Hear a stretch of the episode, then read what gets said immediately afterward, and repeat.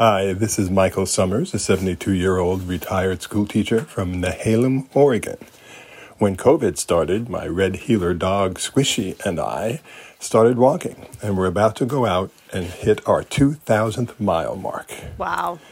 This show was recorded at 109 p.m. on Tuesday, February 21st, 2023. Things may have changed by the time you hear this, but Squishy and I will still be walking the beautiful Northwest. Enjoy the show. We will. Squishy is a superb dog name. Top five dog name. That's awesome. That's Hello a to wonderful. Squishy, congrats. I, I, I don't even want to know the history of why they named that dog. it probably does have a story.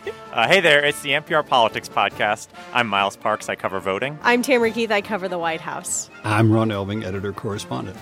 And today on the show, we are talking about shame, or should I say the lack thereof, uh, shame in, in the political world. Tam, this is something you've been reporting a lot on in recent weeks. Why, why now?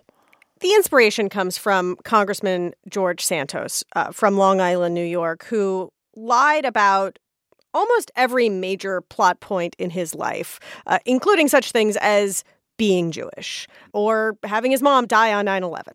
And that led me to posit the question is this a new era in politics? Are we in a post shame era of American politics where you can just put your head down and power through and say, the media sucks and I'm going to stay? Yeah, and Santos obviously is an extreme example of this, but he's not the first example. Ron, can you kind of trace back when this era of post shame politics really began? I would say one clear demarcation point would be Bill Clinton's candidacy for president in 1992 when he was hit with a couple of torpedoes of womanizing and, and accusations of draft dodging that would have killed anybody else that we had ever seen running for president in the past. And he toughed it out and did well in New Hampshire and just kept right on going.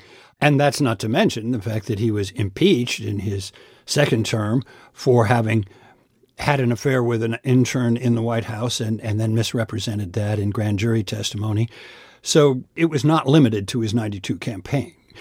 And of course, uh, later on, uh, that was referenced pretty pretty blatantly and openly by President Trump uh, when he was on his way to being president in 2016, and the Access Hollywood tape seemed to be a huge torpedo for his campaign. He sailed on and won.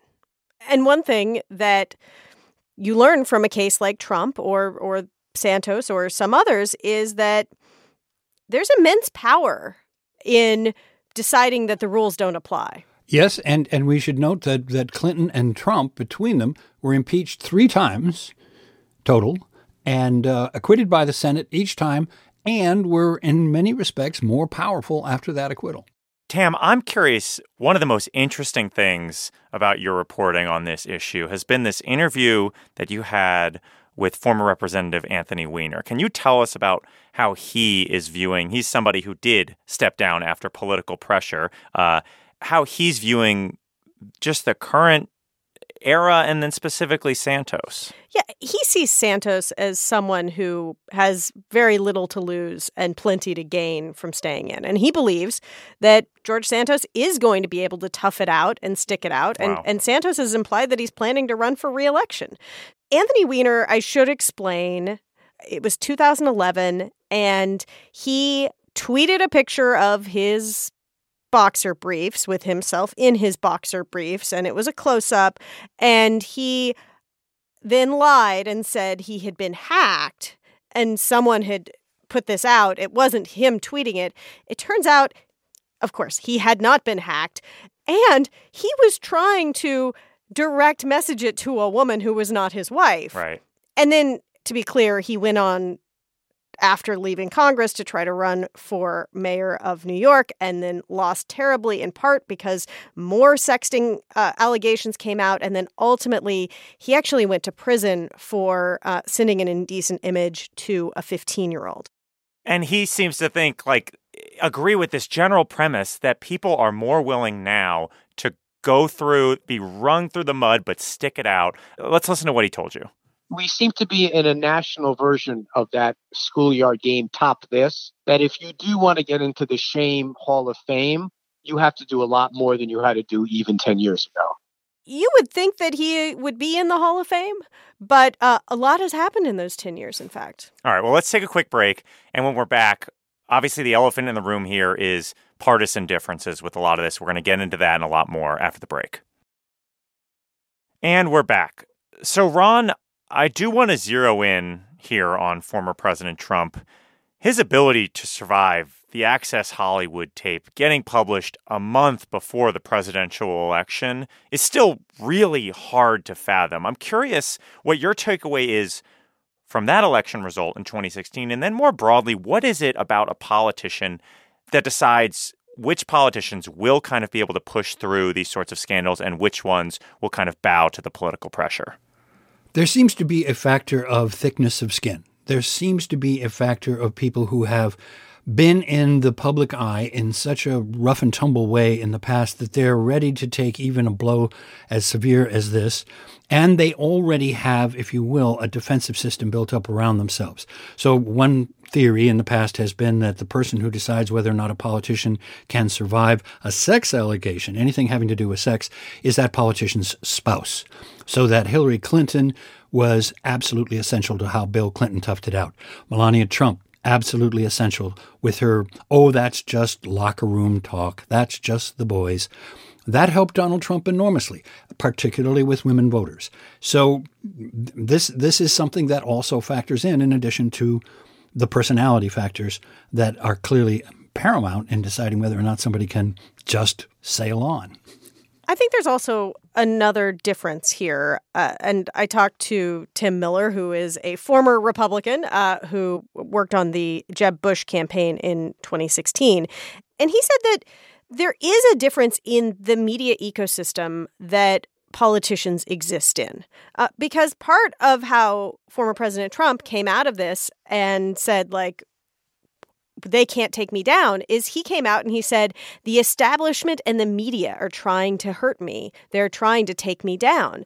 And throughout his presidency he talked about witch hunts. And there was a sort of a ready audience of Republican voters and uh, and right-wing media that were happy to go along with that narrative. On the other side, as much as people, and Tim Miller is the one who outlined this for me, but as much as people want to say that the mainstream media is in the tank for Democrats, when it comes to a juicy scandal involving Democrats, all of these news outlets report the heck out of these scandals, sort of, you know, without favor uh, to either party. And that means that Democrats face a lot more pressure than a Republican would face. The coverage of George Santos has been much more extensive on MSNBC and CNN than it has been on Fox News. And also, Democratic voters consume this mainstream media well, more than Republican voters. Talk about, right? Yeah, it kind of it completely changes how because the news outlets that are reporting more on this stuff are consumed by the party's voters differently, then that seems to make it so the politicians in those parties have to act differently because of the scandals. Is that right? Just ask Al Franken or uh, even Andrew Cuomo, both of whom say that they regret resigning. Al Franken was under incredible media coverage and and incredible pressure from within his own party, within the Senate, to step aside. Same for Andrew Cuomo. The allegations against them are quite different. But in the end, the pressure from within their own parties was more than they could take.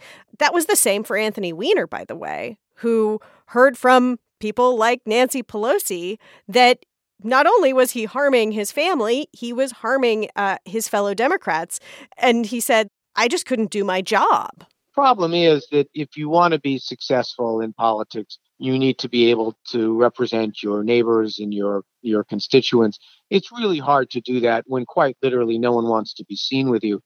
He just says that in such an understated way. Quite hmm. literally, no one wants to be seen with you. And quite literally, no one did want to be seen with him. And there's a reason why George Santos isn't showing up to do his committee work his fellow Republicans quite literally don't want to be seen with him. But the numbers being what the numbers are, there's not the same sort of pressure to push him out because that would affect the balance of power in the House. Yeah, I mean, at the State of the Union, right? Senator Mitt Romney literally said to him, another Republican, you shouldn't be here, basically. Yeah. I mean, George Santos, this congressman who is accused of lying and accused of a lot of things and, and literally has lied about so many things, he had enough time in his day to position himself and wait it out on the aisle at the State of the Union. So every senator, every cabinet member, the president of the United States would walk right next to him. And and you know, he was trying to shake hands and Mitt Romney came and was like, "Ugh, no." Later, Santos said, Lots of people have told me to go to the back, people of privilege, and there's no way I'm doing that. Ron, can you talk about where this goes? I mean, looking ahead at 2024, do you see the current moment as peak shameless, or can we somehow enter a new era? I don't know how it gets more shameless, but where are we headed? One should probably expect it to be a plateau of shamelessness. I don't know that we can top what George Santos is getting away with at the moment, or for that matter, what Presidents Trump and Bill Clinton got away with at certain moments in their presidencies. I don't know if we want to even think about how that would be topped. There are different kinds of crimes other than personal crimes. There could conceivably be this kind of discussion about President Trump's actions on January 6th and whether or not shame comes into that question. But right now, it's hard to imagine that we're going to hit a lot more great heights above where we are, but it's also hard to see how this lesson is not being learned by an entire generation of George Santoses waiting in the wings to get into politics and having the impression that this is the way the game is played. And Miles, I think that there is an important question here about consequences. What does it matter? Who cares if politicians are shameless, right? Like lots of people believe that politicians are in it for all the wrong reasons. They're in it for themselves. They lie all the time. So why does it matter? Is there any consequence for a lack of self-policing in politics? And and I asked this question to Lara Brown, who is a political scientist here in Washington D.C. And she said that there are consequences in the in sort of the degradation of trust in American institutions. Most people, when they think about politics, they think about our institutions, they think about Washington in general, they believe that all politicians are corrupt and everything is rigged. And it's all a lie.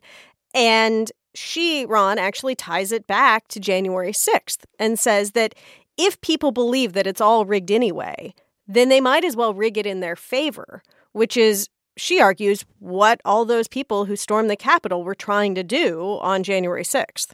Yes, one hopes that all of those superlatives in what she just said are perhaps just being used for effect, that it is not necessarily the opinion of every American voter that every politician is corrupt. I think that there are still people who have belief in some politicians, maybe not the most famous ones, but people that they know a little closer to their own level, more local, and in some cases, uh, people who are national figures. They still want to believe that not everyone is corrupt. So, if there is still room to base on that faith a larger conversion for a larger number of Americans, that there is some integrity left in the system, that's something at least to build on. All right, well, let's leave it there for today. I'm Miles Parks. I cover voting. I'm Tamara Keith. I cover the White House. And I'm Ron Elving, editor correspondent. And thank you for listening to the NPR Politics Podcast.